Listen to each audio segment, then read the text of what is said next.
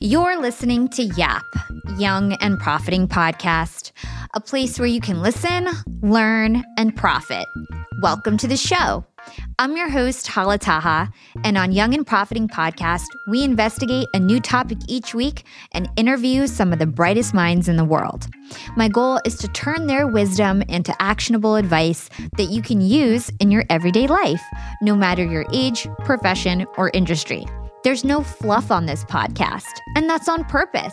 I'm here to uncover value from my guests by doing the proper research and asking the right questions. If you're new to the show, we've chatted with the likes of ex-FBI agents, real estate moguls, self-made billionaires, CEOs, and best-selling authors. Our subject matter ranges from enhancing productivity, how to gain influence, the art of entrepreneurship, and more. If you're smart and like to continually improve yourself, hit the subscribe button because you'll love it here at Young and Profiting Podcast. So welcome, everybody. This is Young and Profiting. We're doing a YAP live on Clubhouse. This is going to be a masterclass on how to gain influence and win any negotiation. And so we've got some amazing speakers coming on today. Jason Waller, he's the CEO of Power Home Solar. He's a billionaire. Jennifer Cohen, she is a huge fitness influencer. Heather Monahan here, who is the confidence creator, bestselling author, major speaker, keynote speaker. David Meltzer, he is the CEO of Sports Marketing One, and then also John Lee Dumas, he's one of the biggest podcasters out there. So super excited to have all of these folks with us. It's going to be a conversation slash Q&A, and so it will be a guided conversation by me, especially once more of the moderators come on. And then, you know, we're going to be asking questions from the audience. So if you have any questions on how to gain influence or win a negotiation, please raise your hand and you'll be one of the first to answer your questions. So start raising your hand so I can get you guys up on stage. And while we're getting our few folks in, while people are getting in here, I'm going to just kick off the conversation with Heather. So Heather, let's talk about influence. And I think this is something that you know a lot about. And really a big part of it is just being likable. A big part of it is first impressions, right? And I personally feel that a first impression can almost last a lifetime with someone. And if you make a great first impression, you've made a great influence on that person and they'll think of you in a high regard. So let me hear your thoughts about first impressions and then I'll share mine as well. Sure. You know, obviously first impressions are important, but the most important thing is really being yourself. You know, when you show up as the most true, real version of yourself, you're going to have the most connection with somebody else. Oftentimes I see people, if they're nervous or they're trying to dress a way that they typically wouldn't dress because they're trying to impress someone, influence somebody else, that always backfires. And I've seen it happen so many times versus when someone just shows up, you know, dressed the way they like to wear their hair and, you know, the colors they like. And when you show up as yourself, you really begin to connect with people, and influence all begins with that, you know, initial connection, whether it's the first time you meet or, you know, whenever you're spending time with somebody. Yeah.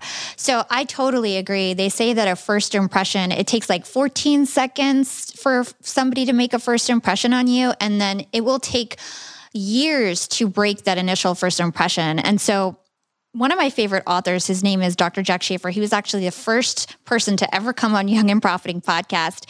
He taught me something called an eyebrow flash, head tilt, and a smile. And basically that, you know, when you see somebody for the first time, you want to walk straight up and then you want to tilt your head, flash your eyebrows and give them a smile. And tilting your head and actually showing that part of your neck that, you know, is really, it's like basically showing, like in the animal world, it's like showing that part of your neck means that you trust somebody so much that like they could basically like kill you because that artery in your neck is so important. And so when you tilt your head, your neck, it like, you know, people just trust you more. So that's a tip, a head tilt, eyebrow flash, and a smile.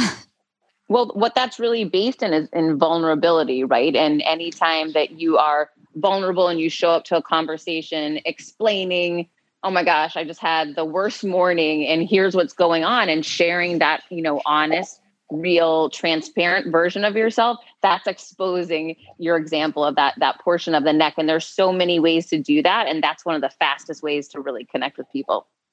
Yeah, I love that. So Jennifer Cohen has joined. Hi, Jennifer. Do you want to just introduce yourself? Absolutely. You just did it for me. I'm Jennifer. Nice to meet you guys. Heather, I've heard a lot about you. Nice to meet you, kind of. Nice to meet you. I just wanted to add a little piece to what you guys were just saying.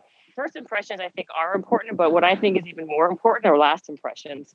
Because when you meet somebody, the last thing that they're going to remember after they meet you is that last 20 seconds of how you made them feel.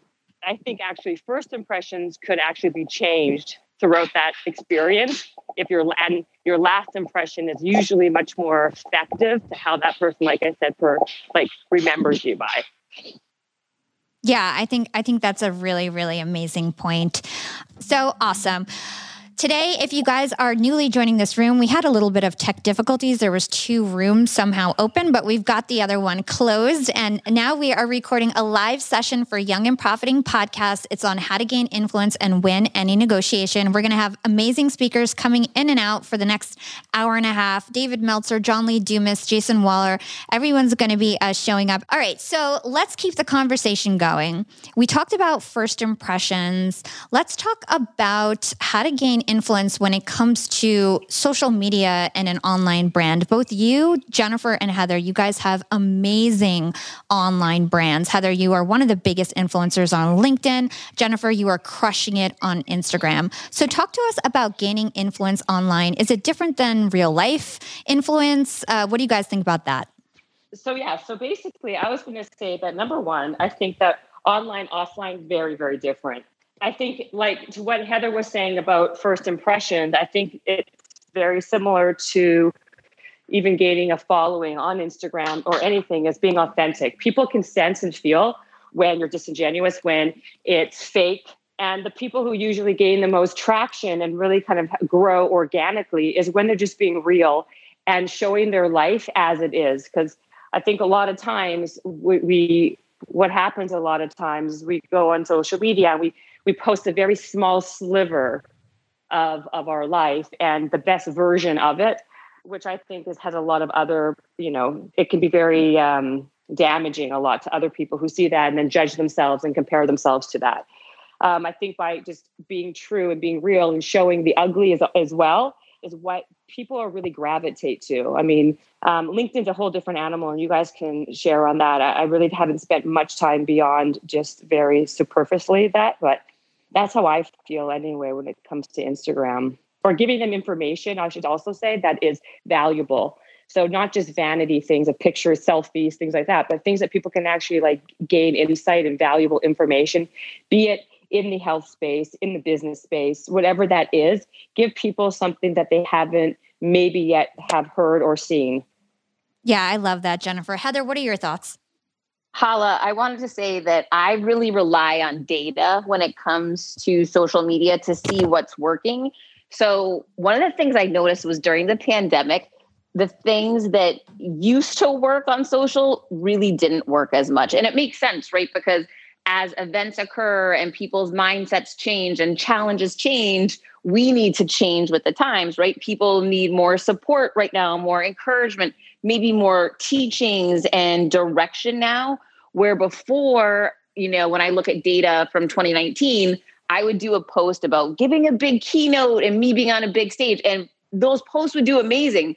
Today, if I share wins, they do okay, but nowhere near as good as if I post about my struggles. And so, relying on data, you've got to have some type of a tool, some type of insights so that you can understand what is adding value, resonating, and delivering for your audience. Yeah, I think that's a really great point. People love to hear about struggles because it's relatable, right? They'll feel for you, they'll feel connected with you, they'll also feel like you're being real and not just showing all your wins and bragging all the time. So I think that's really important, especially when gaining influence online. So before we get into the next topic, I do want to introduce Jason. Jason is one of my clients. He is also the CEO of Power Home Solar. It's a very successful solar panel company. So Jason, do you want to just quickly introduce yourselves to the audience here? Absolutely. And thank you. Sorry, I was late. The link wasn't working. Excited to be on here. How to gain influence. Also negotiation class. That's kind of my deal. Super excited. Check out our company, Power Home Solar. Getting ready to probably go public in a SPAC is what we're looking at. So super excited about that. And in the renewable energy business, got a podcast going, writing a book. Heather's a mentor for me on the book writing. Hala manages the podcast, and hopefully I can bring some sales, negotiation, and motivation to the table. So thanks for having me, Hala. Amazing. Jason has such amazing energy. I'm so happy that you're in this conversation. So since we've got two sales gurus right here, Heather and Jason are two of the best sellers that I've ever met in my life. Let's talk about negotiation in sales. So Jason, let's start with you since you put yourself on the hot seat. What are your best tips when it comes to negotiating a deal? I think confidence is key. I think looking someone right into their face, if it's in person, if it's going to be in Zoom, you need to make sure you're not reading, but that you have a pitch ready, whether you've memorized it, you're passionate. Passion is felt. It's not said. It's not heard. They have to feel it. People buy on emotion. So if they feel you're excited about something or they feel that you're passionate about something, then they're going to buy. And if you're negotiating, you never negotiate against yourself. You let other people bid against themselves. Don't go in there with the first price or the first bid anytime ever. Always let them come in first. That would be my tips. So you're saying never tell your price first. You've got to wait until the person says their price. No, I'm talking two different aspects. So I'm saying if you're selling something, you need to be confident and have your pitch and tell the price. If you're negotiating a deal between somebody, like we're going to buy your company or, what do you think this is worth? Something different like that. You never want to, or you're buying a house, you never want, or selling a house. You don't want to negotiate against yourself. You want to make sure that they bring the first offer to the table so you know where their head is, where they're starting, and then you can beat that up. You don't want to open your mouth first in a negotiation. Anytime you're selling something, they're two different things. You want to have confidence and you want to make sure that you're passionate about that and build value in the product. So therefore, it doesn't matter what the price is. Gotcha. Heather, what do you think? Jason brings up some really good points there. I agree with everything that he said. I just started teaching a course at Harvard, as crazy as that is, 2 weeks ago. And yesterday was our second class. And one of the students brought up an example of a negotiation that she was in and hearing how she was stuck. She didn't know how to get beyond an objection. And she really felt she had hit a stalemate. And I'll tell you, for me, in negotiations in business, I have found that I rely on story to get me out of difficult situations, right? So if you find yourself in a situation, you're saying, they're not coming around to my way of thinking, they're just not getting it, share a story. And this is to Jason's point around emotion. When you can get people out of their head and out of the analytics of something and get them to relate to a story, you can take them on a journey in their mind, which can really change a conversation in a very emotional and very powerful way. The other thing that I would suggest is always, always, always, this is my number one goal in any meeting. And there's two things that I would suggest to you. Be an active listener from the word go. There is science behind this. When you are actively asking curiosity-based questions about another person and allowing them to speak, and nodding your head and parroting a little bit back to make sure you're hearing them correctly, their brain will begin to emit dopamine.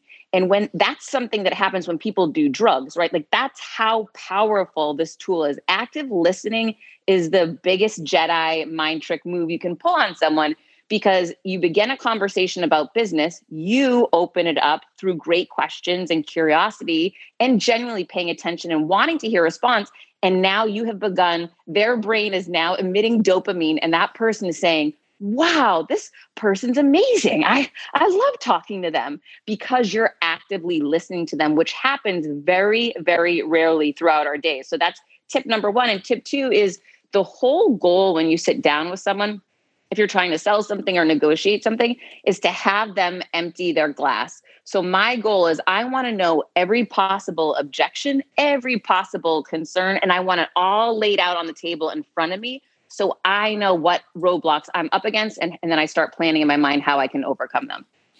I love those pieces of advice. The thing that I like the most, or like what really resonated with me, was when you were saying that you ask them a lot of questions. So I think that goes back to getting people to like you. When you ask questions to people and you seem interested in their life, whether it's about work or their personal life, they start to like you because they feel like, oh, this person really cares about like my life. And people just generally love talking about themselves. So if you get somebody to talk about themselves, they'll like you more, and then you have a little bit more power in the negotiation because they like you more. And then secondly, listening and silence means that they have to do the talking, and information is power. In a negotiation, information is your power. So totally think those are great tips.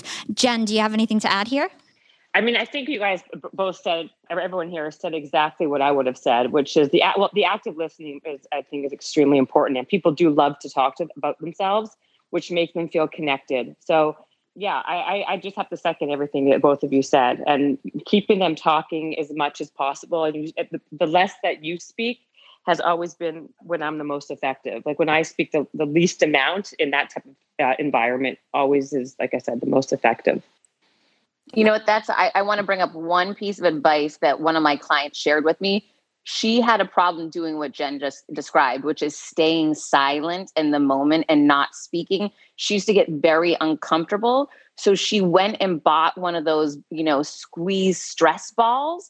And she disciplined herself to, whenever she felt uncomfortable on a Zoom negotiation with someone, she'd put her hand underneath the table and just squeeze it as many times as she needed to until the other person spoke. And it was a great, catch-all for her, so that now she had a way to stop herself from speaking. Yeah, that is so true, right? Because I think people get very uncomfortable and very, very awkward when they're silenced. People don't like that feeling of silence. And, if you can do any kind of tip or trick like that to even remind yourself that it's okay. That's a good one, though. I like that. The stress ball. Yeah, I do think that's a good one. Okay, so just to remind anybody who is newly joined here, my name is Hala Taha. I'm the host of Young and Profiting Podcast.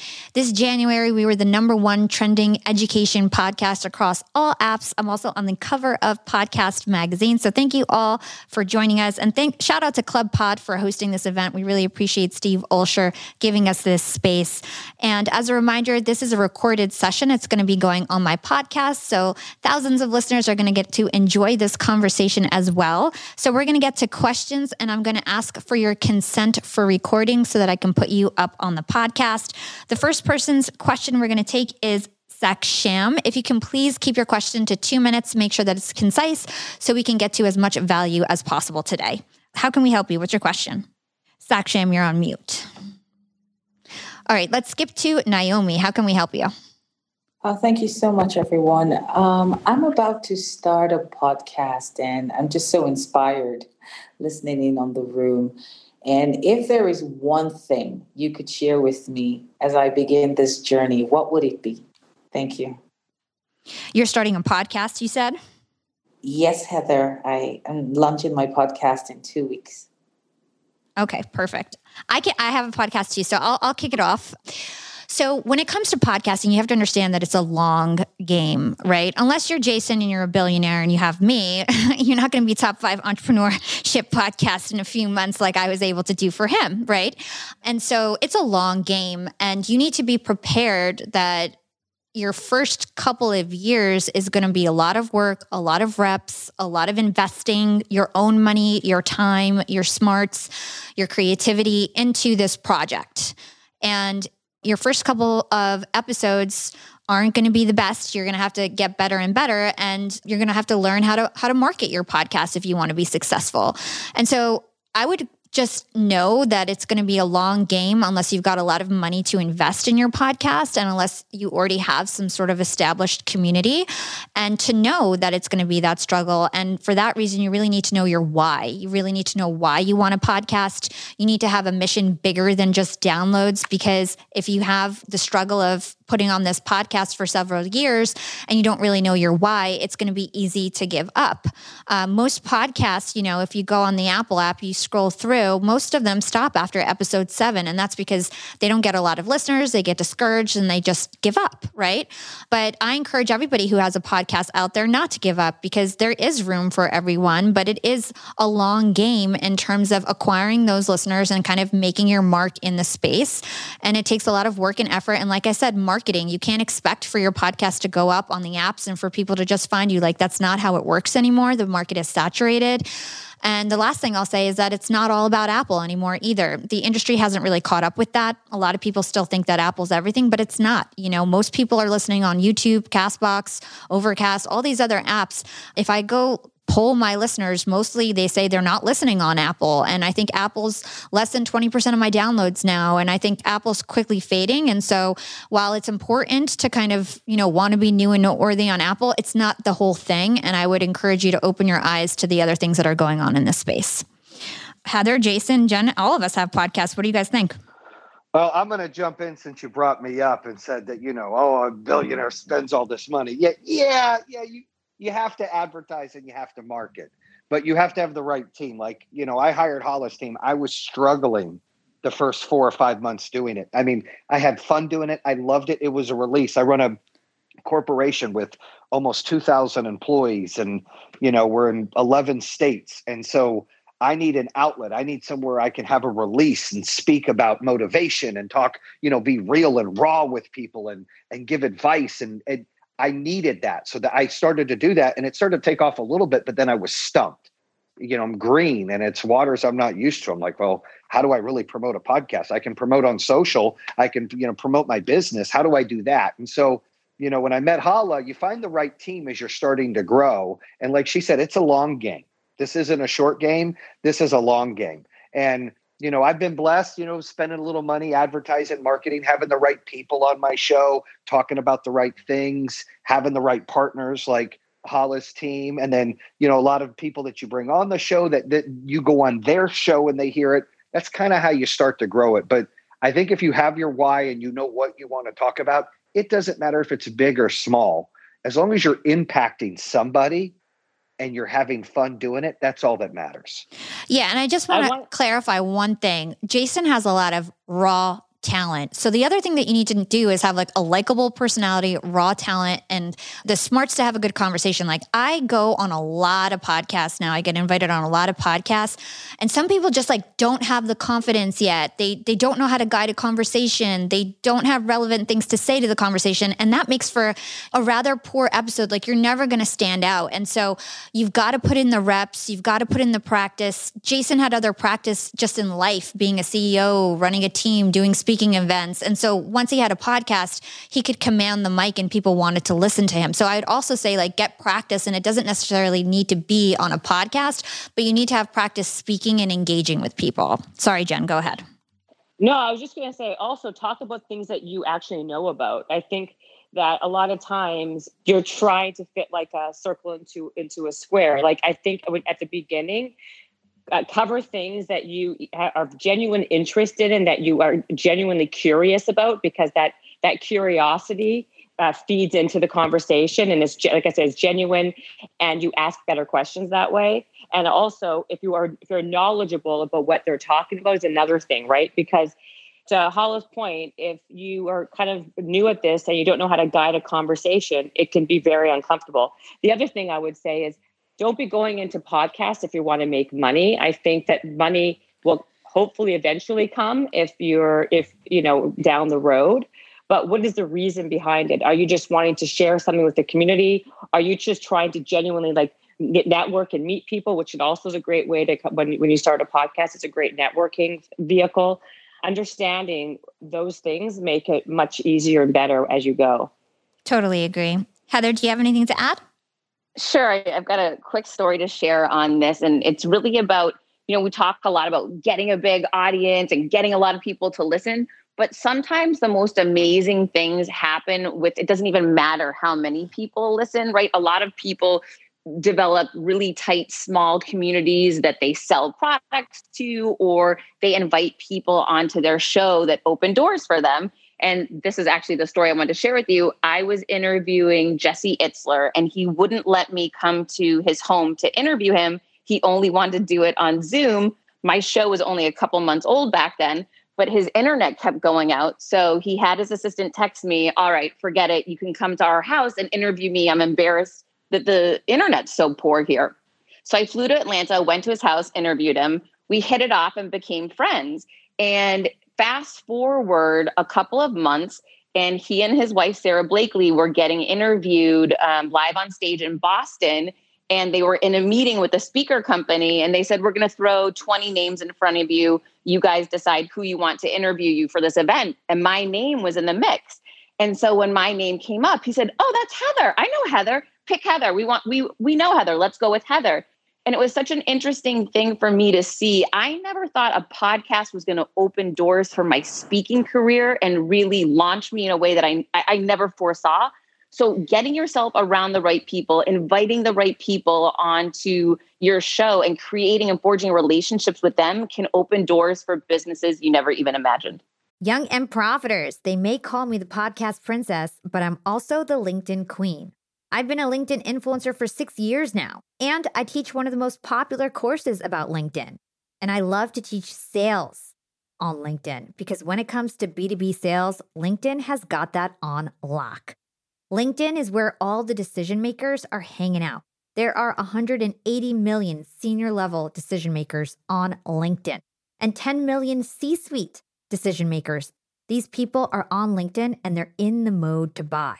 They're using LinkedIn for their buying journey, to research vendors or sales reps that they might work with, to look up how to solve their problems, to learn from industry thought leaders. They are in the mode to buy, whereas on other platforms, they're in the mode to be entertained. You want to get them in the right mindset. You want to cut through the noise with LinkedIn ads. In fact, 79% of B2B marketers rate LinkedIn as their top channel for paid media. And LinkedIn has the best targeting, because they've got all these different inputs. People are putting their resume basically up on there. And so there's so many keywords that they can use to target the right decision makers so they can hear about how you solve their problems. And I've got a special gift for all you young and profiters who want to try LinkedIn ads. You can get a $100 credit. LinkedIn was super generous. If you want to make B2B marketing everything it can be and get a $100 credit on your next campaign, go to linkedin.com/YAP, Y-A-P. Again, if you want to claim your credit, go to linkedin.com/YAP. Terms and conditions apply. Young and Profiters, we are all making money. But is your money hustling for you? Meaning, are you investing? Putting your savings in the bank is just doing you a total disservice. You got to beat inflation. I've been investing heavily for years. I've got an E-Trade account. I've got a Robinhood account. And it used to be such a pain to manage all of my accounts. I'd hop from platform to platform. I'd always forget my Fidelity password, and then I have to reset my password. I knew that needed to change because I need to keep track of all my stuff. Everything got better once I started using Yahoo Finance, the sponsor of today's episode. You can securely link up all of your investment accounts in Yahoo Finance for one unified view of your wealth. They've got stock analyst ratings. They have independent research. I can customize charts and choose what metrics I want to display for all my stocks, so I can make the best decisions. I can even dig into financial statements and balance sheets of the companies that I'm curious about. Whether you're a seasoned investor or looking for that extra guidance, Yahoo Finance gives you all the tools and data you need in one place. For comprehensive financial news and analysis, visit the brand behind every great investor, yahoofinance.com, the #1 financial destination, yahoofinance.com. That's yahoofinance.com. Young and Profiters, YAP Media is growing so fast. I have 10 open roles just this month. In the past, it would take me so long to find hires. I have to go on all these different job sites. I have to create my own skills assessments. That's why I let Indeed do a lot of this heavy lifting for me. Indeed is the powerful hiring platform where I can attract, interview, and hire all in one place. Indeed has things like skills assessments, where when we have specific roles, we can find an assessment that matches that role, and we can make sure they have the skills that we need. Then I can focus on culture fit. I can make sure they're scrappy enough and are obsessed with excellence and do all the things that we need to do for them to fit in at YAP. And Indeed streamlines hiring with powerful tools like Instant Match. An Instant Match basically matches you with candidates as soon as you put up a job post with people who are qualified right away. It's instant. And the best part is it gets better as you use it. So now when I use Indeed, especially when I'm hiring for similar roles, I get people right away where they know that I'm going to like the candidates because they can see what my preferences were in the past. It gets better as you use it. According to U.S. Indeed data, the moment Indeed sponsors a job, over 80% of employers get candidates whose resumes are a perfect match for the position. It's like waving a magic wand that gets better as you use it. So I love using Indeed. We've found a lot of our A players on there. Join more than 3 million businesses worldwide who count on Indeed to hire their next superstar like we do at YAP Media. Start hiring now with a $75 sponsored job credit to upgrade your job post at Indeed.com/profiting. Offer is good for a limited time. Claim your $75 sponsored job credit at Indeed.com/profiting. Again, that's Indeed.com/profiting. And support the show by saying you heard about it on Young and Profiting Podcast. Again, it's Indeed.com/profiting to get your $75 credit. Terms and conditions apply. Need to hire? You need Indeed. I totally couldn't agree more. I can't even tell you how many doors podcasting has opened for me. I feel like literally I was able to quit my job because of podcasting, and I've made a whole business out of it. So podcasting is amazing. Naomi, I hope we helped you. Thank you so much for your question. Oh, thank you, everyone. My notes are full. I'm truly grateful for the time and all the wonderful insight. Thank you so much. Thank you. Francis, you're up next. What's your question for us? Hi, thanks. My question is for Heather and Jennifer. I'm going back to something y'all were talking about earlier. You mentioned on your social media presence with balancing, showing the good and the bad. And how do you balance that? And how do you decide in terms of what could be perceived as negative, not being too negative or too much information? How revealing you get in terms of sharing on social media? Okay, I guess I'll start. I think that's a very good question. And I think that's something that people think about and are curious and wonder about that all the time. I don't think any of us have really figured it out. But I think what you have to do, it becomes a little bit of trial and error, right? That's why when I initially said the authenticity piece is so key, because people pick up on that genuineness or that ingenuine, that feeling that it's phony. So I think that people like to know your daily struggles that are similar to what they're going through. And I think it's like feeling the climate that you're in, right? It's really hard to, there's certain things like politics, things like that can be a very tricky topic.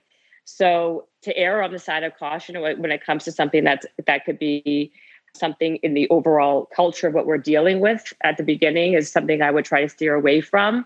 And like I said, I think showing your personal flaws of like, or how you're dealing with something or how you're dealing with something. I think that's the kind of the openness or the flaws that I think that are okay.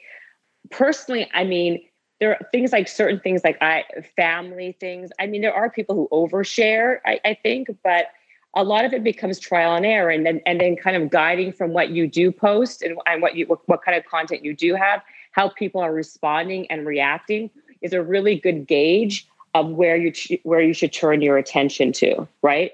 And where people are not engaging is where maybe you should kind of take a step back and then recalibrate. Thank you.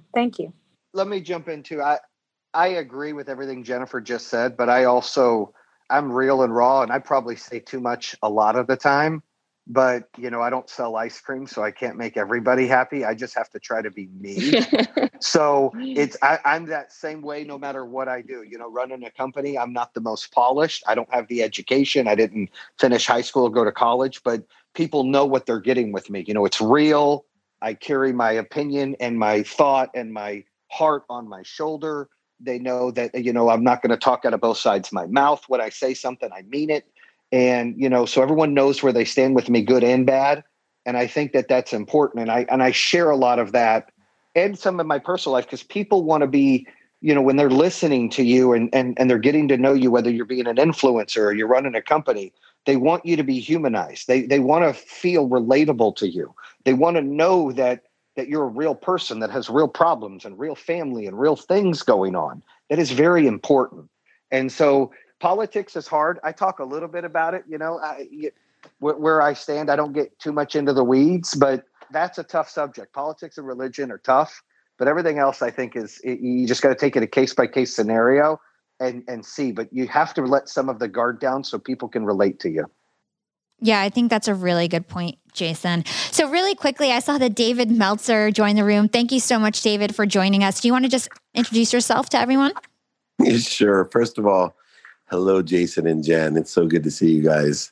Hey, hi, buddy. I'm excited to see you in March to film season 2, baby. That's what I'm ready for. And Heather's here too. You're one of your good friends too. Oh, she's right above me. She's one of my faves as well. Hey, anyway, I'm Dave Meltzer, entrepreneur, speaker, author, humanitarian on a mission to empower over 1 billion people to be happy, and just happy to be here to answer questions. I can leverage about $100 million of dummy tax. So that's what I bring to the table. I'm one of the biggest failures you'll ever meet and learn lessons from it so you don't have to lose that money. And I'll teach you how to make money, help people, and have fun all at the same time. Thanks, and David's one of the most kind people I've ever met also. I mean, he is so humble, so kind. You know, I lean on him as a mentor, such a good person, just so people know that. Oh, thank you.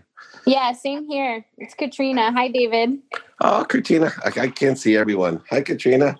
Yeah, David's amazing. So whatever he says, I would definitely eat it up. All right. Well, let's get some questions. Yeah, let's go. Actually, I'm going to throw it back to the mods really quick because I want to make sure this is the most action-packed value session possible. We were talking previously about tips when it comes to negotiating a deal and sales. And so since Jason and David joined late to the conversation, David, I'd love to hear your top tips for negotiating a sales deal. Yeah. So first of all, there's 3 real rules in negotiation. Number 1, never negotiate to the last penny. 2, always be fair. And 3, don't do business with dicks. And when I say dicks, I mean someone with a closed mind. It's going to take you 1,000 times the energy to negotiate with someone with a closed mind as it does to someone with an open mind. The key to negotiation is to come prepared with what value you can bring and what value that you're looking for, and prioritize each of those lists of values so that you know where you can give up and what you can give up in the name of abundance. So going in with faith that there's more than enough in the deal for everyone and everything in the deal. But most importantly, I think it's energetic that, you know, it's one capability to articulate value that exceeds the value you're asking for.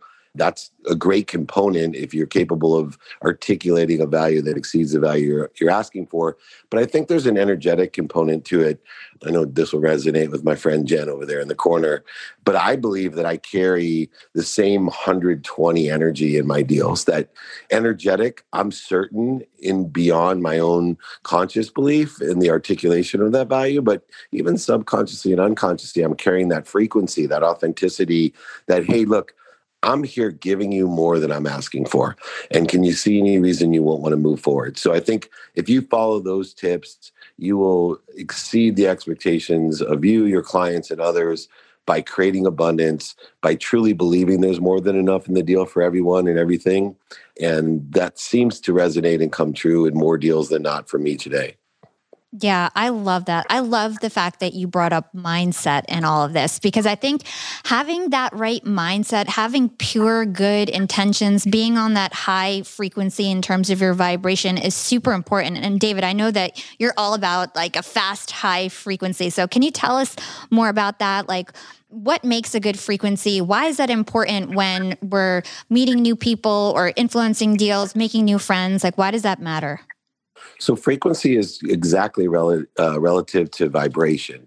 And it's my philosophy or understanding that vibration allows us, and directly related to awareness, and the fact that we can only be aware of that which vibrates equal to or less than us.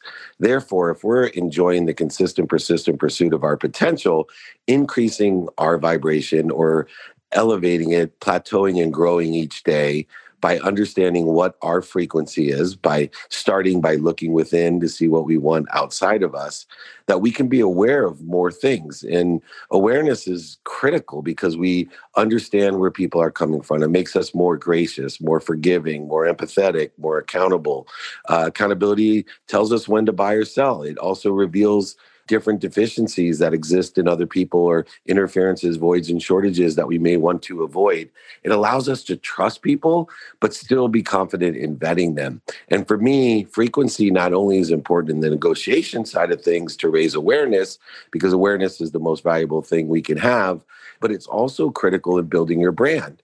And so I know the other thing that I stepped into or walked into when Jason and Jen were talking, you look, your frequency is your signal. And the greater your frequency, the stronger it is, the wider the spectrum you'll reach and the clearer the message. Remember, it's not what I say, it's what you hear. And all the content that I provide, I love when I'm not clear. And the reason I love it is I just crack up that people aren't hearing me. I did a Robinhood video about the stock market, and I clearly indicated in my mind that I was giving my opinion about the stock market.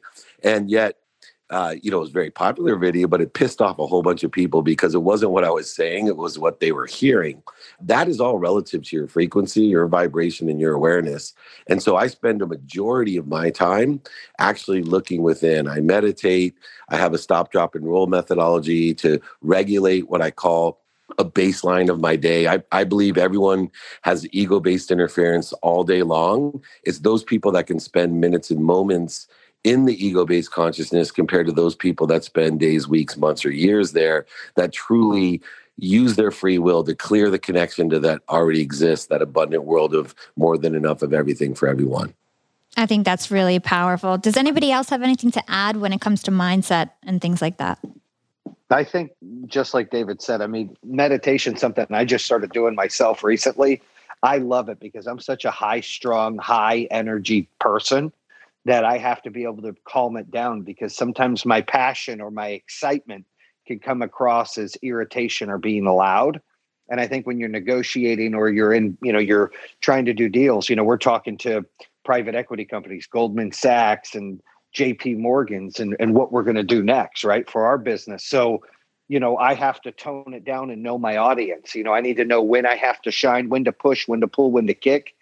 And I think it's important to have that mindset, not only know who you're dealing with and know your customer, know your audience, but have the mindset of what your real goals are. And I feel like every deal, if it's the right deal for both parties, it's a little uncomfortable for both. That's a fair deal. If somebody's really happy, then somebody's probably not as happy. It's got to feel a little uncomfortable to be a really fair deal for everyone involved. Yeah, I think that's a really great point.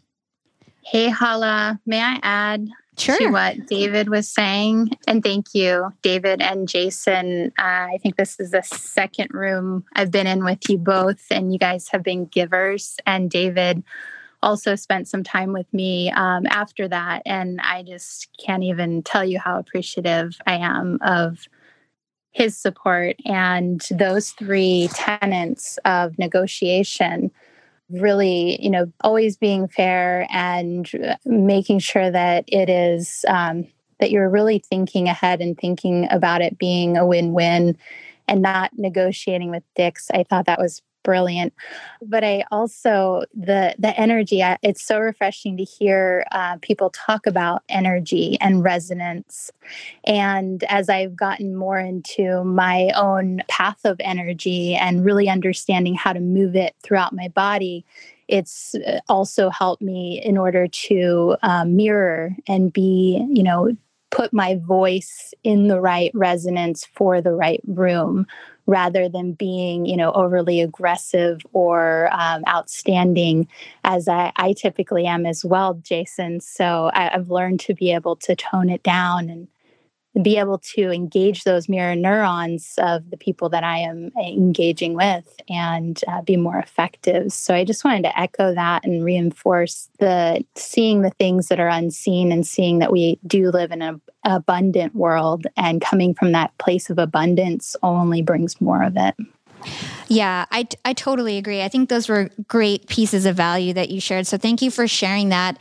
And if I could just add to that, I think when it comes to putting your best self first in any sort of meeting or in any sort of negotiation that you're with someone, if you truly believe that what you're saying is true and you have good intentions and that you did the work and that you're prepared and that you truly are the expert and you've done all the due diligence, you're not faking it till you make it, right? Like, I hate that piece of advice, fake it till you make it. You're the real thing, right? Then you feel that confidence. And I feel like that's portrayed and people just trust what you say more because it's real, right? I think people can smell a phony. What do you guys think about that? I agree.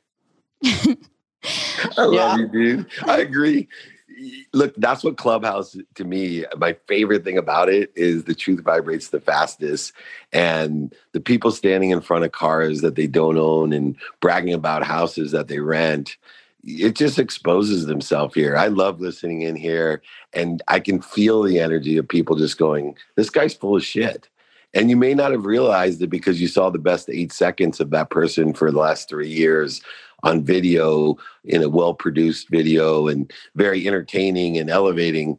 But Clubhouse is real. It's raw. And if you're blowing smoke up people's asses, they're going to find out really quick because the truth, especially on Clubhouse, vibrates the fastest. Damn, well said. Agreed, 100%. I just wanted to add that, you know, in confidence is important, right, in any situation, especially when you're going in for a negotiation, feeling that you're prepared and confident, et cetera.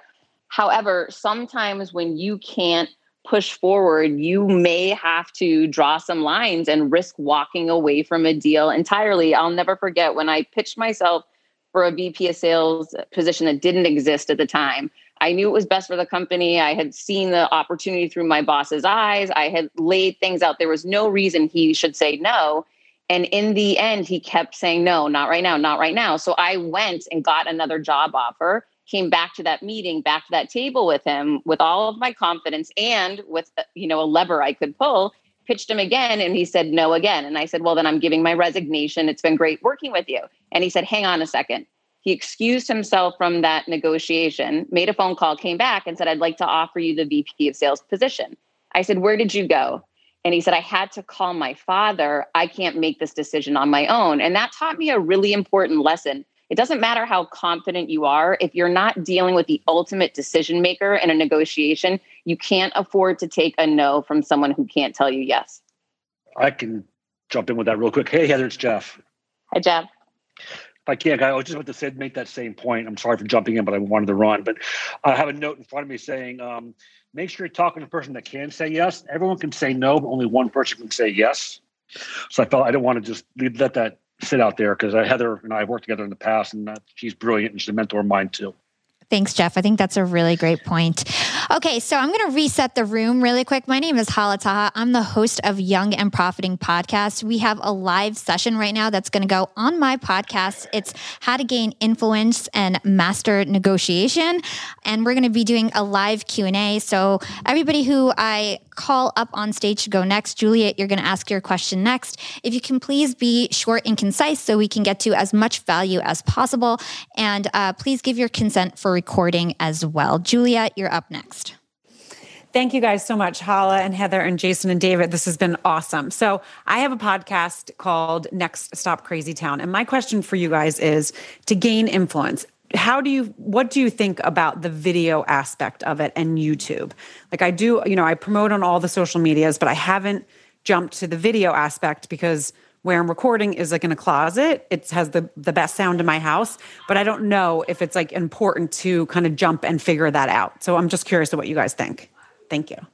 I believe in testing things, Juliet. You know, there's some people, for me, I don't do very well with video. It's surprising, but it just doesn't seem to, it's definitely not my strongest content. However, you look at some people and all they do is video. So I think you need to test for yourself, as well as, you know, different platforms are going to do better with different things. You might do better with video on Instagram, not on LinkedIn. I just think keep going and you want to continually test. And here we are on an audio platform, right? You know, 2 years ago, everyone in media was saying video is the only thing. And here we are on a platform that excludes video. So it's just keep moving forward, keep testing things as you go, keep innovating and see what works for you. Yeah, okay, that's awesome. Okay, I'm sorry to cut you off. Awesome. because my next thing is like, so when I am doing the videos, like I have people that will say, oh, wait, I'm on a video. I don't want to do that. So I probably would have to get like, I don't mind that I'm in the closet because that's real, right? I'm starting a podcast as, you know, in my busy life, I'm doing it, I'm loving it. And I want to show people how I love it. Sorry, you can hear my dog. But I also, it's something that I probably would have to get consent for. Is that correct? No, I mean, all you do is when you reach out to invite someone to your podcast, typically they're going to ask you, is this audio or is it audio and video?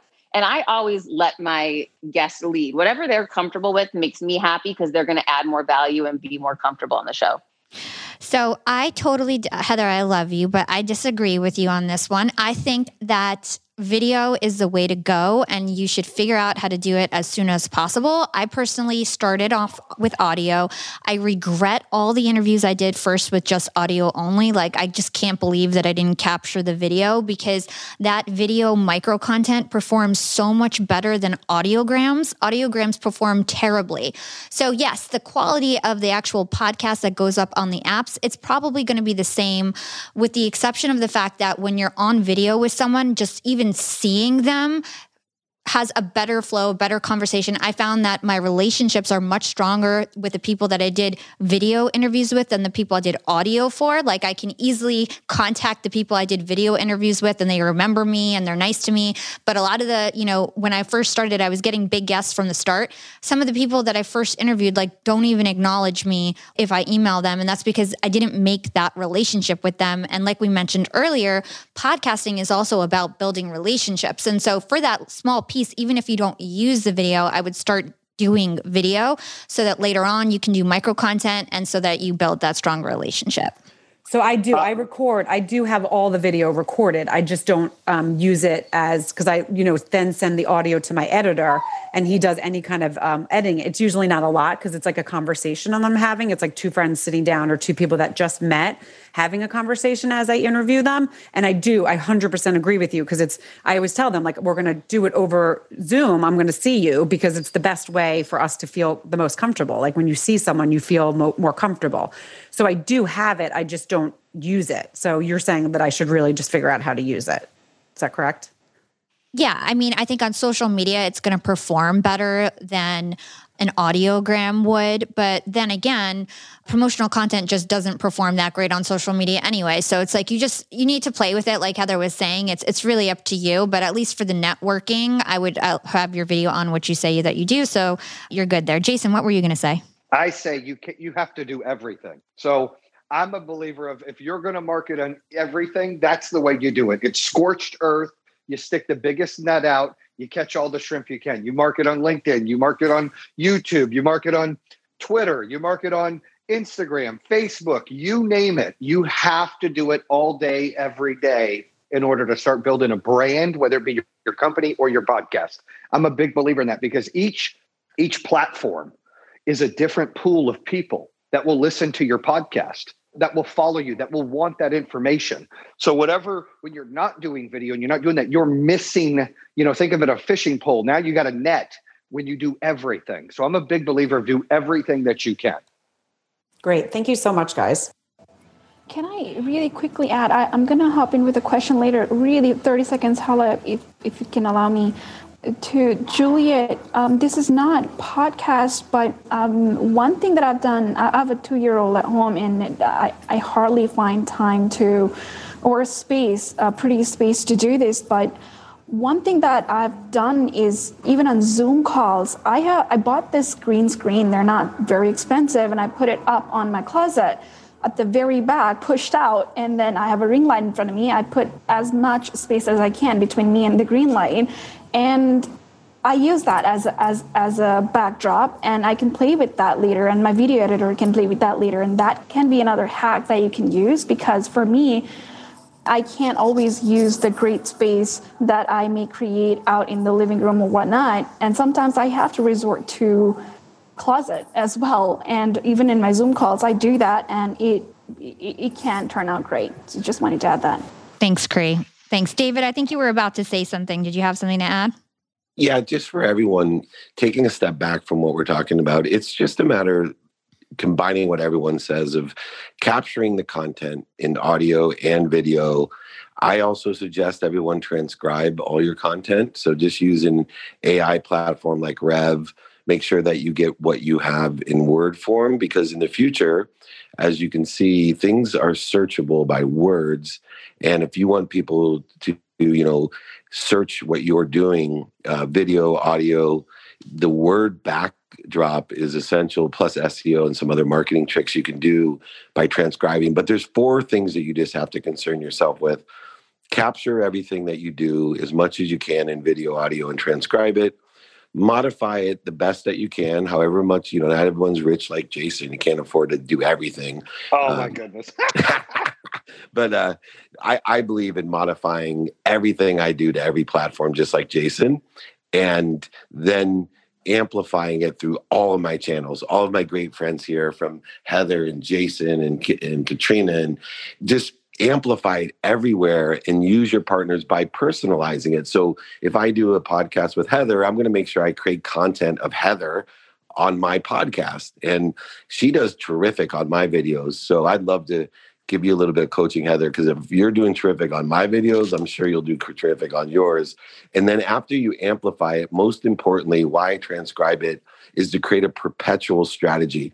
Luckily, I'm the oldest one on here, so I understand time better than anyone because I've lived the longest, meaning that it's not necessarily what people are watching today. It's when you get engaged with me and you become an ambassador with me, that you may go back in 3.5 years ago, I posted something that's going to resonate and impact you. And so I have, most importantly, a perpetual strategy, which is why I think video is so powerful, audio combined, but transcribing it's even more. I just recently actually have my own search engine so people can search any issue and find all the content that I have. And I wouldn't be able to do that if I didn't transcribe it as well. So video, audio, and transcribe. Capture, modify, amplify, and perpetuate. I love that. Thank you so much, Jason. Juliet, I hope that we helped you. Thank you so much for asking your question. This is Young and Profiting Podcast. I'm Hala Taha, the host of this show. I've got with me Heather Monahan, Jennifer Cohen, Jason Waller, and David Meltzer. If you guys are enjoying this conversation, please tap the + sign on the bottom of your app, ping your friends into the room, let them know that this is a great event that we're having right now. And if you have a question, please raise your hand so that we can bring you up on stage. The topic of today is influence and negotiation. Shelia, what is your question? How can we help you? Hi, thank you so much for having me. So my question honestly might have potentially already been answered with just the last information that was kind of dropped. But basically, I recently launched a podcast called Side Hustle While Serving, which is basically a podcast for active duty military people who are launching side hustles while serving. And my question is, like, in an overly saturated market of podcasters, what are some other ways to build exposure? But I think, like I said, a piece of it might have already been answered with these guys saying, like, make sure that I'm on LinkedIn and Twitter and all these other places and capturing videos in word forms. But, like, should I be reaching out to influencers or some other things as opposed to, like, my own platform?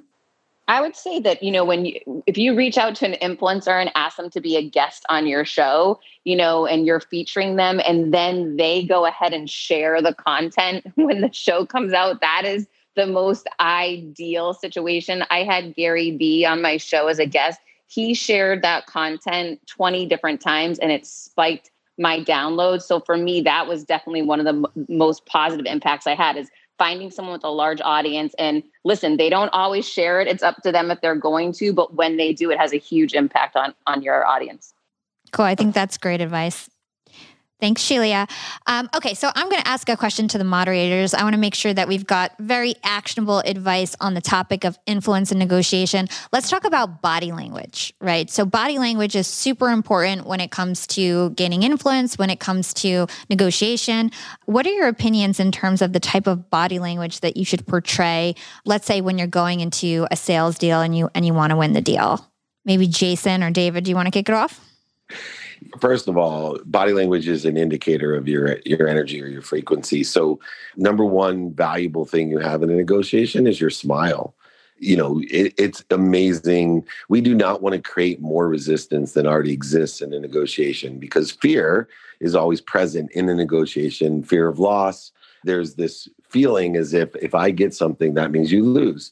And so what we want to do is through our body language and our energy and our frequency, we want to resolve that interference. We want to resolve that resistance. And so a smile is a key way of disarming people. And then secondly, eye contact. For me, smiling and continual eye contact are the two most important components of body language. And then more importantly, you know, there's three types of listeners. There's, in a negotiation, there's an interrupter, which they're not listening to one thing you're saying. They're difficult to negotiate, and all they care about is interrupting you. Two, the more difficult person, to me, less obsequious, is the waiter, you know, is the person that pretends like they're listening to you, but they're just waiting to tell you what they think. And it makes it very difficult to negotiate with a waiter. And then there's a person who processes and that hears you and listens to you. And all the other body language that I have beyond the smile and eye contact is indicative of being present and interested, not interesting. And so if you take those three components, your smile, your eyes, and the body language that says, I'm interested, I'm not an interrupter or a waiter, you're going to have incredible success by disarming and reducing the resistance that is natural occurrence in a negotiation. I love that. I love the fact that you brought up eyes. I just want to share something really quickly that I learned from Chase Hughes. He's an FBI agent that I interviewed a few times. And he taught me something about blink rate. And essentially when you're first meeting someone and, you know, it could be on a date, it doesn't have to be like some professional setting. If you just take notice how often they blink. And when they're blinking really fast, that means that they're unengaged. They're not interested in what you're saying. It's time to move the topic over. And so if you notice when people are blinking really fast, that's always a cue to switch the topic, or that you're not really performing as well as you could be.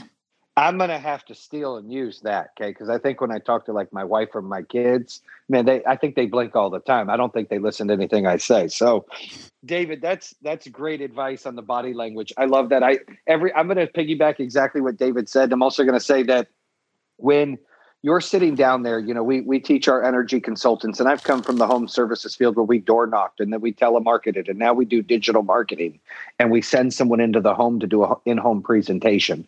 And we tell them, like David mentioned, you want to disarm that customer. You want them, you know, that you're walking in, even if they raise their hand and said, I want to learn information about this product. I want to do this. I want to do that. I'm interested in solar. Come show me what it's like. Right when you walk in the door, their fence is up, their guard is up.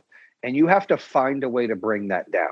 You have to engage them, talk to them about things that they like, listening to them, asking them questions. Don't seem too salesy. You know, when you start to bring that guard down and making a friend and build trust, it really becomes a lot easier to walk them down the lane of, you know, being interested in your product. But if you come in and you're too pushy and you're just too much, that those days are old. Like those, you know, let me come into the house and those hard close sales, those don't exist anymore. That, you know, this isn't the old car dealerships. This isn't the old way of selling. People have information on their phones. They can download and do reviews and do research and check everything that they need to check. So you need to find a way to have, you know, be credible, be honest, look them in the eyes, be confident, keep your shoulders back, keep your back up, and be able to engage in real conversation. I always say passion, or like Jennifer mentioned earlier, storytelling. People buy an emotion. So when you're able to relate a story to what you're offering, that guard continues to come down and they listen. They're engaged because it's like a movie or a commercial. It's not somebody just, you know, talking to them about something that they're nervous of getting into that they don't want to deal with. Yeah, I think that's really great. Heather, you are the confidence creator. You've got to have some advice in terms of body language. Yeah, one of the things that I think we need to call out is that everyone's doing negotiations on Zoom now, right? Which is entirely different than in person. So a few things that I found really helpful is to have great lighting. You know, when people, you want to appear bright. And like David said, you want to be smiling. You want to be really mindful of how you come across on Zoom. And also be mindful that the people you're negotiating with, they might have just come off of 8 back-to-back Zoom meetings and they're over it, right? So how are you going to get their attention? How are you going to snap them out of that rut? Maybe their kids in the next room on Zoom school, AKA my life. So, you know, you want to be empathetic to them and you want to have done your research and be aware of their situation. One of the things that I found really powerful during this time is standing for me. When I do a call or a negotiation standing, I'm going to have more energy. I'm going to be more likely to smile. I'm going to be more likely to be really engaged and also use my body to illustrate my words and tell the story, not only with my words, but with my body. And that envelops people. That really pulls people in, and it has a really positive impact. I love that, Heather. Thank you guys so much. For everybody who newly joined the room, you're listening to Young and Profiting Podcast. I'm here with Heather Monahan, Jason Waller, David Meltzer, Jen Cohen, I was just on, and John Lee Dumas should be joining us any minute now. I think this app is having major glitches today, unfortunately, growing pains of this really cool app that we all love. If you guys have a question for any of the mods, please raise your hand. We'll pull you up on stage. The topic of today is influence and negotiation. I'm going to kick off. The next question is from Tiffany. How can we help you? When it comes to influence, one question that I have is, what tips do you have to use any influence you have wisely? And then I just wanted to give my flowers to David because we've worked with him previously because I am a publicist at Press Pass LA. Thanks. I think that's a great question. So you're saying, like, if you have influence already, how, like, what is your question exactly? Can you elaborate? If you have influence already, how can you use your influence wisely? Wow. Well, first of all, thank you. You know, everyone has influence, and, you know, the segmentation of that influence is so important to realize that, you know, for me, even when I started to build my brand and had the great help of Jen and Heather, I know you two were involved very early. It was those types of people that assisted me because I kept a focus of who I truly was influencing, what my purpose was. And that was to empower Heather and Jen, to empower other people, and for them to help me empower other people. And so I think whether you see yourself as an influencer, it's not whether or not you're an influencer, it's how am I going to influence, and what frequency or what message or mission do I have? For me, it's simple now in this stage of my life, it's happiness. So, you know, I'm very clear on utilizing and empowering other people, one person at a time, but making sure that I give it the consideration and energy. And it's not easy as it grows and grows to make sure that you personally are responding to the emails and the DMs and the comments and figuring out, you know, systematic ways to be cryptic or cut and paste certain responses and identify what people are asking or have the right introductions. But everybody in here is an influencer, and you just don't know how impactful you are to one person with one statement. I can tell you is your audience grows. You'll see people will tell you, oh my gosh, 4 years ago, you told me to say thank you before I went to bed and when I woke up, and here's what's happened in my life. Thank you so much for reminding me to do that. Or some other really simple things. Dennis Waitley, who's an old school sales trainer of mine, pretty world famous, probably in his 70s or 80s now, he had a great statement that said, I'm planting seeds under trees I may never sit under. And so whether or not you consider yourself an influencer, my biggest suggestion would be not whether you are an influencer, who do you want to influence and how? That's the bigger question to ask. And when you get clarity, balance, and focus on that, you can have an extraordinary influence that will have a great impact far beyond what you'll ever even imagine. Thanks, Tiffany. I think that was a great question. I hope that we helped you. If you guys are gaining value in this room, please tap the plus sign at the bottom of your app, ping your friends into the room. We're going to get to the next question. The next one is from CEO lawyer Ali Awad. How can we help you? You're on mute. Okay, I'm going to hop to Cree. How can we help you? Hi. Oh my God. I'm a big fan of Hala and Heather, but so glad to be hearing from Jason and David and Jennifer and everyone else in the room. Hala, you always put together such a powerful room that is chock full of insights. So kudos. So first of all, I give consent to record. My question for now is, do you think a podcast can perform just as well when done solo versus with a guest? I'm starting a podcast. It's called The Career Curveball with Cree, and it's all about helping corporate for females to pivot into entrepreneurship. And my problem with inviting guests right now is that I have commitment phobia because my time is so fluid with a baby around me. So instead of postponing until God knows when, I'm starting to record all solo episodes, and I'm about 6 episodes in. So should I keep going, or can it perform well despite the lack of guests amplifying the reach? I want to jump in first. Can I jump in first? Of course. I do both. I have a Thursday show that comes out where I interview, and then Monday I have what they call an Underdog Underbites, where most of the time I'm solo. Sometimes I'll bring a co-guest that interviews me, or we just chat. And believe it or not, the individual ones perform better than the guest ones for me.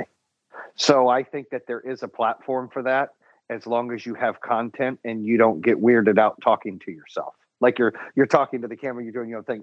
I don't get weirded out doing that, but as long as you can give, talk about something, give influence, give information, give tips solo, like you're doing a live, I think it's fine. I think there's room for it, and I think you'll be okay. That's my opinion.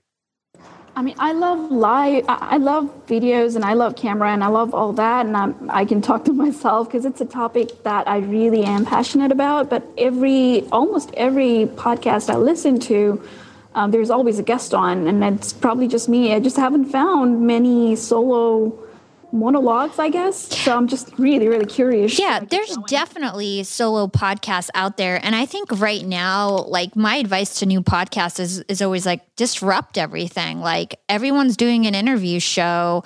There's not that much more room left for another entrepreneurship interview show, So I would get creative. I have a friend, his name is Brian Ford. He's got Self-Improvement Daily. It's daily 2-minute tips in the morning, and he crushes. He gets millions of downloads. He has no social following, and it's because he disrupted everything, and he did a 2-minute daily episode. He's got consistent content. It's just him, and he came up with a unique idea and did it differently, and he got a lot of attention for it. So I would recommend that you just do whatever you want. There's no rules to podcasting. Thank you so much. Hey, Yap Fam. Starting my LinkedIn Secrets Masterclass was one of the best things I've ever done for my business. I didn't have to waste time figuring out all the nuts and bolts of setting up a website that had everything I needed, like a way to buy my course, subscription offerings, chat functionality, and so on, because it was super easy with Shopify. Shopify is the global commerce platform that helps you sell at every stage of your business, whether you're selling your first product, finally taking your side hustle full-time, or making $500,000 from your masterclass like me. And it doesn't matter if you're selling digital products or vegan cosmetics. Shopify helps you sell everywhere, from their all-in-one e-commerce platform to their in-person POS system. Shopify's got you covered as you scale. Stop those online window shoppers in their tracks and turn them into loyal customers with the internet's best converting checkout. I'm talking 36% better on average compared to other options out there. Shopify powers 10% of all e-commerce in the U.S., from huge shoe brands like Allbirds to vegan cosmetic brands like Thrive Cosmetics. Actually, back on episode 253, I interviewed the CEO and founder of Thrive Cosmetics, Carissa Bodnar, and she told me about how she set up her store with Shopify, and it was so plug and play. Her store exploded right away. Even for a makeup artist type girl with no coding skills, it was easy for her to open up a shop and start her dream job as an entrepreneur. That was nearly a decade ago, and now it's even easier to sell more with less thanks to AI tools like Shopify Magic. And you never have to worry about figuring it out on your own. Shopify's award-winning help is there to support your success every step of the way, so you can focus on the important stuff, the stuff you like to do, because businesses that grow, grow with Shopify. Sign up for a $1 per month trial period at shopify.com/profiting, and that's all lowercase. If you want to start that side hustle you've always dreamed of, if you want to start that business you can't stop thinking about, if you have a great idea, what are you waiting for? Start your store on Shopify. Go to shopify.com/profiting now to grow your business no matter what stage you're in. Again, that's shopify.com/profiting. Shopify.com/profiting for a $1 per month trial period. Again, that's shopify.com/profiting. Thank you, Cree. Okay, we're going to take the next question. Everybody who is tuning in right now, you're listening to Young and Profiting Podcast. This episode is actually going to go up on all of our podcast channels. If you want to hear yourself on Young and Profiting Podcast, raise your hand to ask a question and we'll help you as best as we can. So Wesson, you're up next. How can we help you?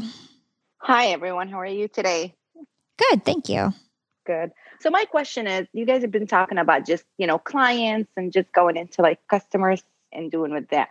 My question is totally different because I'm listening and I'm like, okay, so these are all well. I have a question about like speaking to referral partners.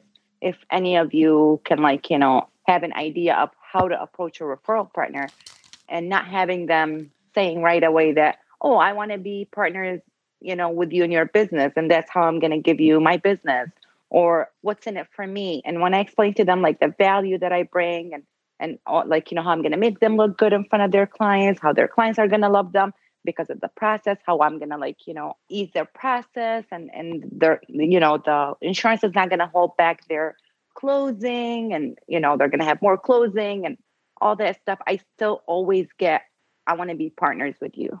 So how do I overcome that? I tell people, I mean, I've had many times where people like, I want to be partners and do things and they did.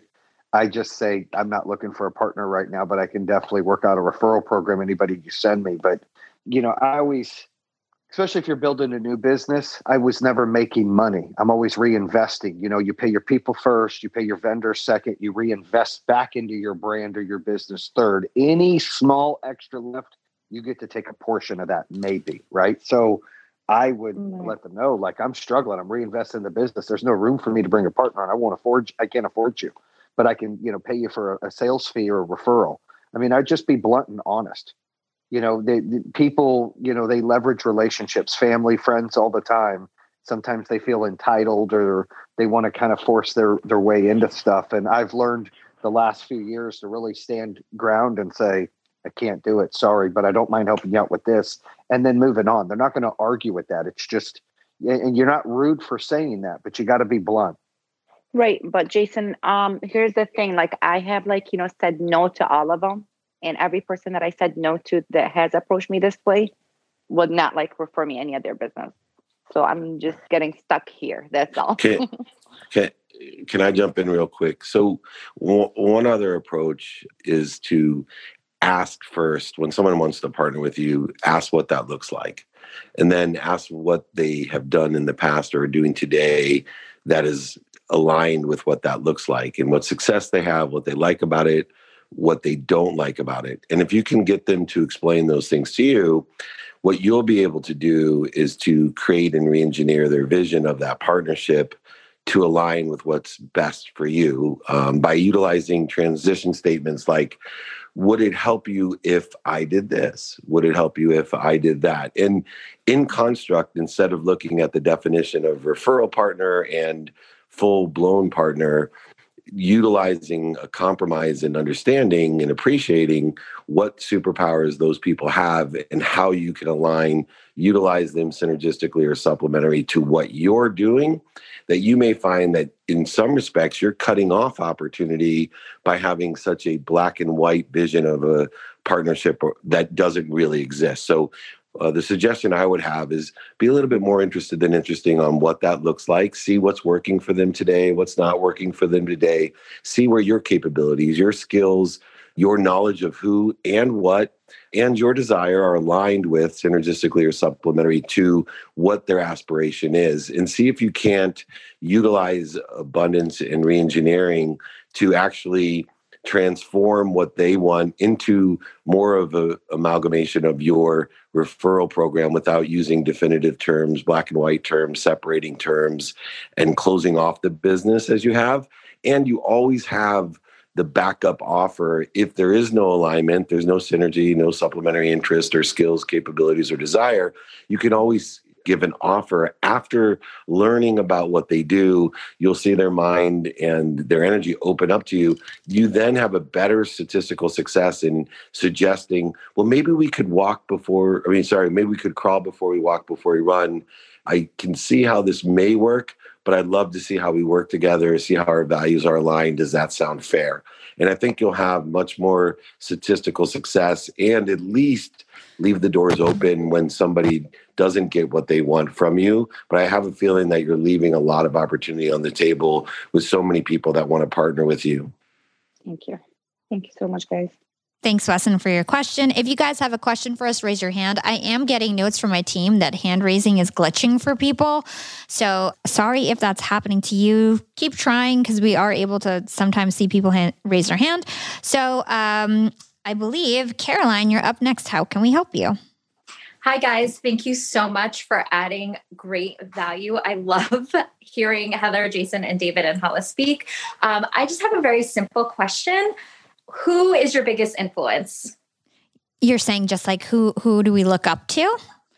Yeah. So who would you consider a great mentor of yours?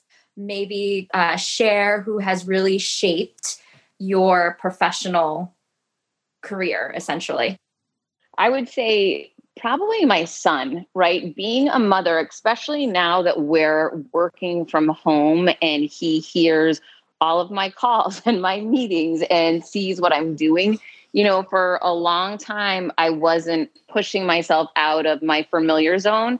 And that was easier to do when I was away at work and not around him. But it really challenges me and pushes me more now that if I want to preach to him, you've got to go for more. You've got more potential within you. Don't leave it on the table. You've got to go all out and take risks. Then I need to be living that every single day. And that's the biggest motivator and influence for me that I have. Awesome. I love that, Heather. That totally resonates with me because I'm a mom too. Thank you for that. Thank you, Caroline. Okay, I'm going to post. I would say, Jason. I love what Heather says. I mean, my kids motivate me. My wife motivates me. But I mean, I have in different aspects, you know, I have the president that works for me, someone I brought on 2 years ago, got more wisdom than I do. He's built $1 billion companies, and Power Home Solar is my baby. So I brought him on to really help build corporate structure and really build a foundation on the accounting team and to really mold me and mentor me and be there to keep me between the buoys because I can be a little reckless. And, you know, I lean on people like David and people, you know, when it comes to, you know, gratitude and how he speaks and how he's so loving and he's so humbled from getting to the top, going back to the bottom, getting back to the top. And knowing his story and how he appreciates life. And I got to meet his family and how he loves his family. And Hala on the podcast side. I mean, I think it's important to have a lot of mentors and coaches. You know, Heather has coached me on, I need to get out and do speaking engagements. I need to work on my sizzle reel. I need to do a book. And so I hope I have that influence on some people too, but I love to be coached. And then I love to coach where I can. I just think it's so crucial to surround yourself with people who are different and yet better than you in different aspects so you can learn from them and really be your best self. And my CEO coach down there, Brian Elias, I just noticed he was in here too, so I give him some love. He's my CEO coach that that we used to do breakfast every other Wednesday on, but we haven't since COVID. But that's someone else who can really, you know, when I'm trying to run a company and I'm going through some struggles, he's built a great organization and sold it. He can really get me back to the basics and bring me back down to the ground and say, hey, look, you got to do these things. It's like, oh, yeah, you're right. And I can vent things off him and be real with him where sometimes I can't with people in my organization. Yeah, I think Heather and Jason, you guys nailed it. It's, you know, which people have the most influence in our lives are those who are most relative to us. And whether it's our spouses or our children or our parents, obviously, those types of people have extraordinary influence in our life. And I think, Jason, what you indicated was extremely valuable that, look, we should have multiple mentors, people who sit in the situation that we want to be in. I always say the fastest way to get somewhere is to find someone that's already there and ask them for directions. And so for me, I have multiple mentors for specific things. My mom's my mentor on how to be a parent. Napoleon Hill is my mentor to blend the two currencies of money and faith together.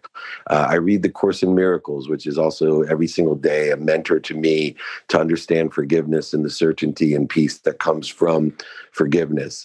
So I probably have 1,000 mentors now in my life, but I'm very specific by taking inventory of my values of what I want and then finding the who that's there or has it, and then being brave enough and humble enough to ask them for help.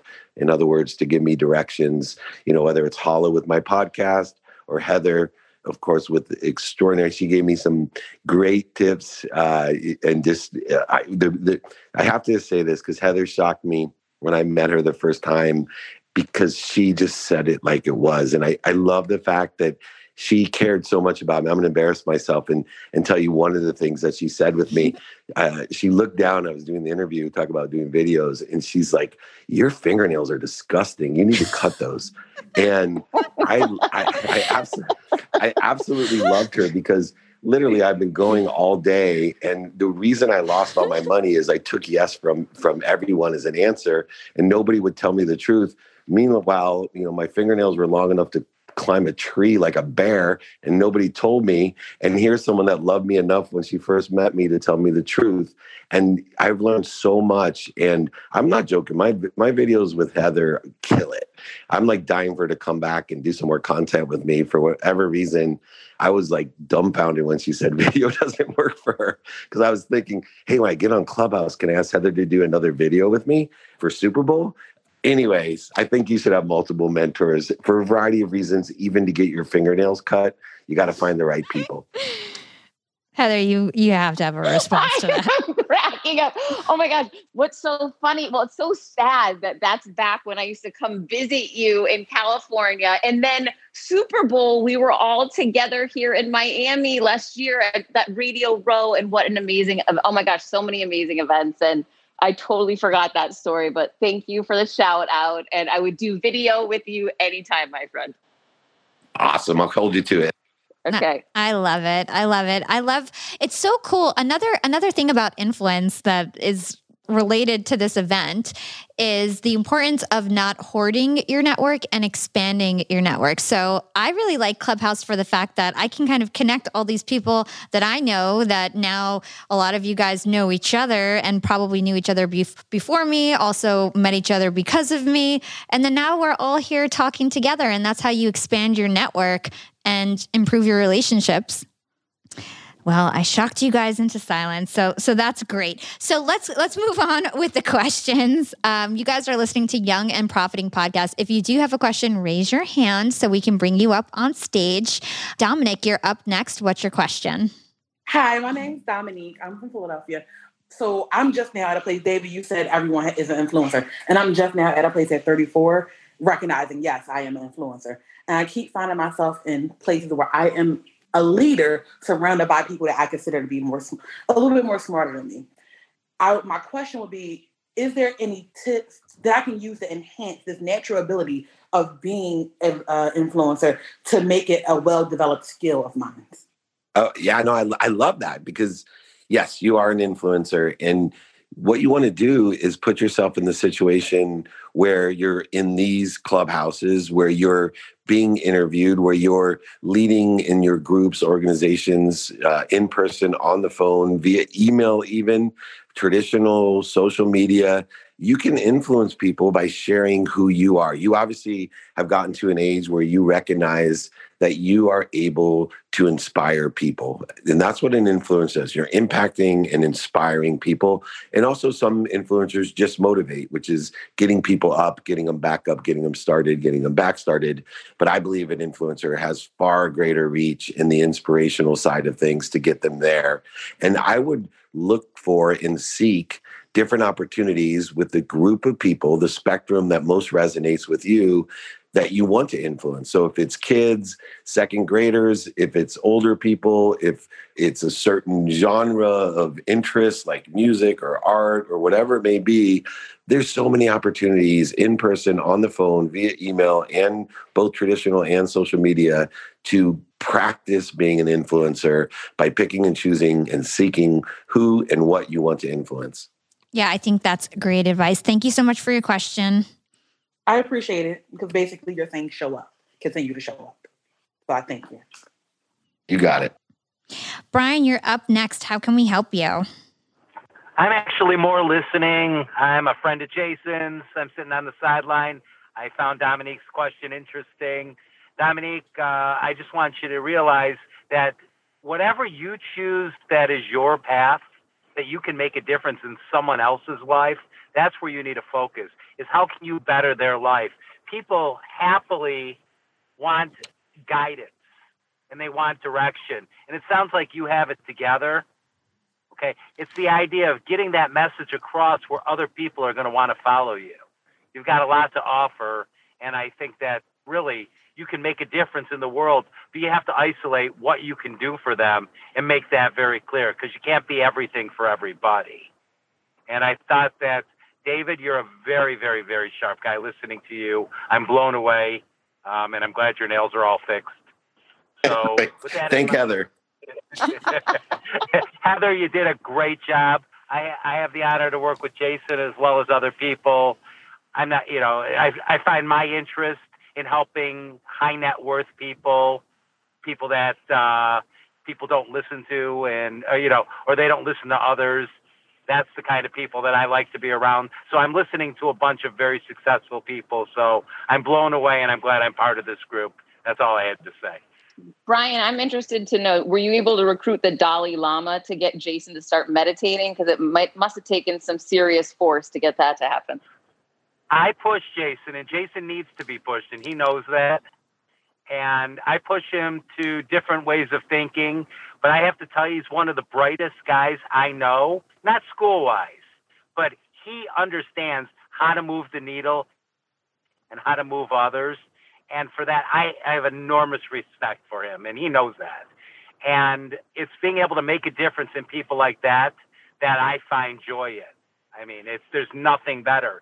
Jason makes more money than I do. That's great. I'm thrilled for him. But Jason makes more money than all of us do. Probably all of this Clubhouse combined. But I will tell you one thing. This man never forgets his roots.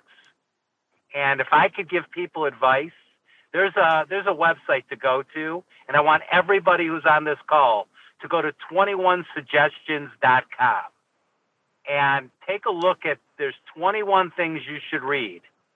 And I read that at least 3 to 4 times a week to remind myself the type of person I want to be. I will never let money interfere with the type of person that I want to be. You only live once. You can only spend so much money.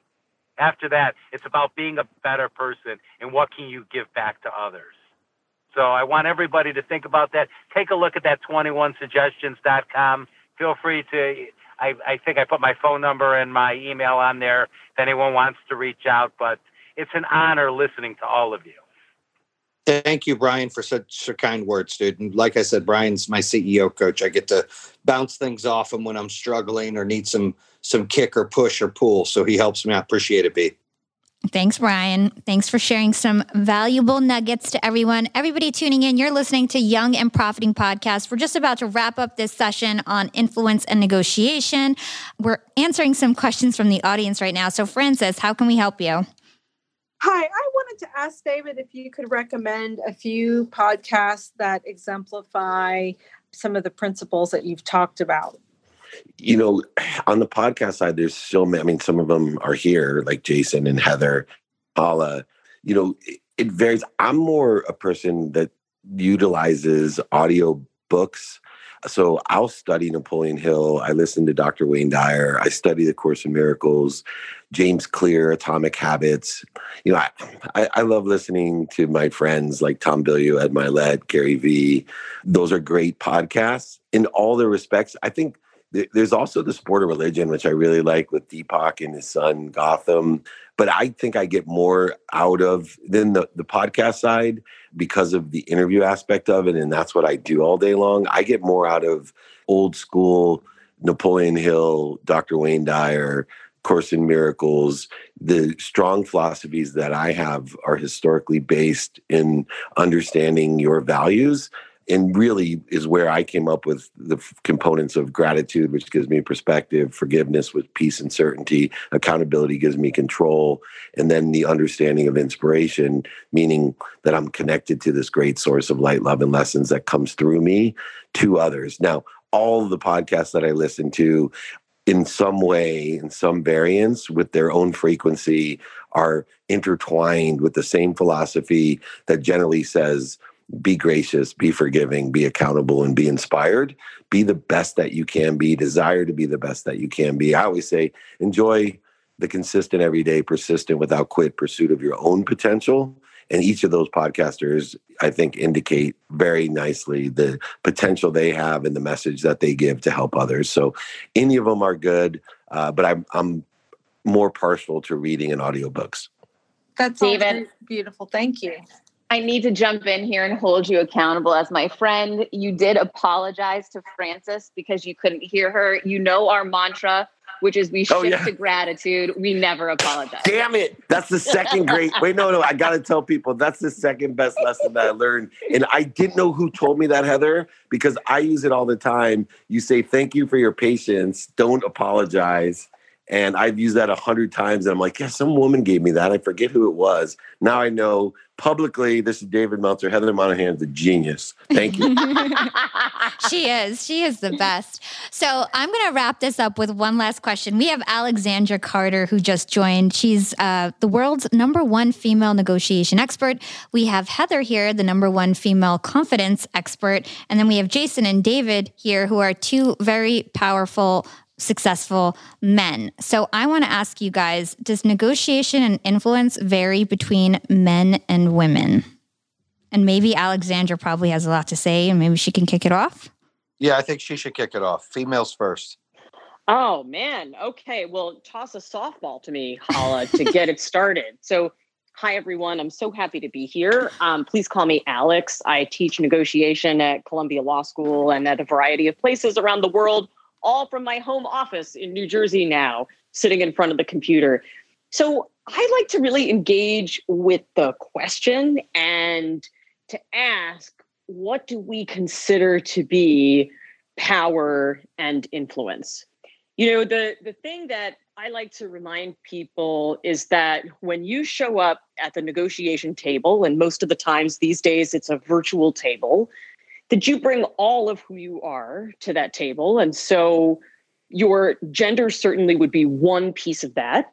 And there have been certain observed differences between men and women and the way they negotiate. But that's not the only identity that people bring to the table. They bring a variety of different identities, right? Cultural and religious and educational and the way your family viewed conflict or negotiation. And so the advice that I give people is to bring your fullest self to the table. There is research to show that when you're negotiating authentically, like when you're not putting on a persona, that you're going to be at your most effective. And then beyond that, I think there are things that both men and women can learn from each other. I will say that I have coaches and mentors, and the ones who are men sometimes encourage me to be bold, especially with my price and with monetary terms. And I think that some of my coaches who are women are experts at gaining trust. And so there's always something for us to learn. Learning is great negotiation. I think that's awesome. Now, does Jason or David have anything to say about this? I'll go, hey, David, unless you want to. Hey, Jace, can I just squeeze in because I got to jump and I love everybody. But I, my only perspective is I have tried and learned to look at feminine energy and masculine energy. I think I've damaged myself by looking at kind of men separate from women. And when I started to look introspectively on, where's, my feminine energy and where's my masculine energy, it's really helped me in negotiation. It's also helped me to illuminate who I am. It's probably why I cry so easily. And I have, different aspects to my personality that I never thought I would in my 30s. And now that I'm in my 50s, I'm very comfortable with it. And so I think it's important if people in negotiation, in influence, can identify that we all have these energies within us. And it actually, I think, brings us closer together and allows us to have better relationships with ourselves and with other people of different sexes and religions and understandings and socioeconomic bias, whatever it may be. When we really understand our own energies, then we can, I think, align better in all circumstances. So I have to jump. I just want to say thank you to Hala, Heather, Jason, Alexandra, Jen, who's not here anymore, and every single person that joined me. Please reach out to me anytime if you need anything. Be kind to your future self and do good deeds. I'll see you guys next week. Thanks, David. Thanks, David. Thank you. That's hard to follow, but I'm going to try. Alexandra and David's answers were pretty tough. I'm going to say, based on hiring and firing thousands of sales reps in the three companies I've built, female, male, I always feel like females do a little better on a percentage basis. And I think a lot of it is a trust factor. They're not too pushy. I talked about it earlier in today's world. You don't need to be such an aggressive salesperson anymore. It's not that with all the information at your fingertips, with people reviewing and looking up information.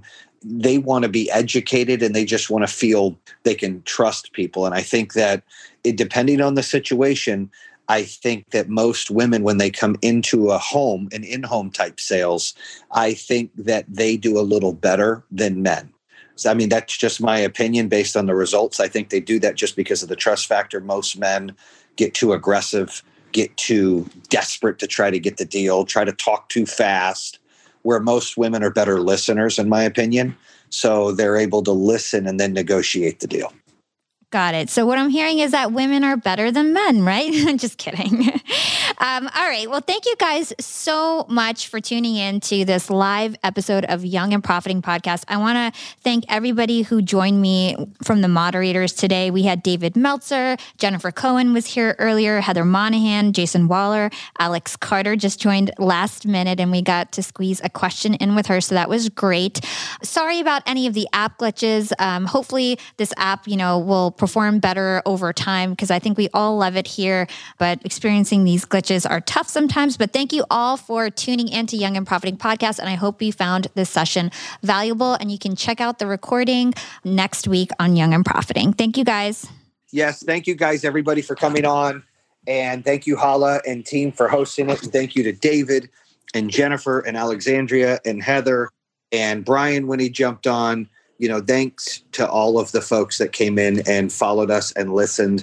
And hopefully you guys got some nuggets out of there. Make sure you check out the Young and Profiting Podcast. You can also check out that True Underdog podcast.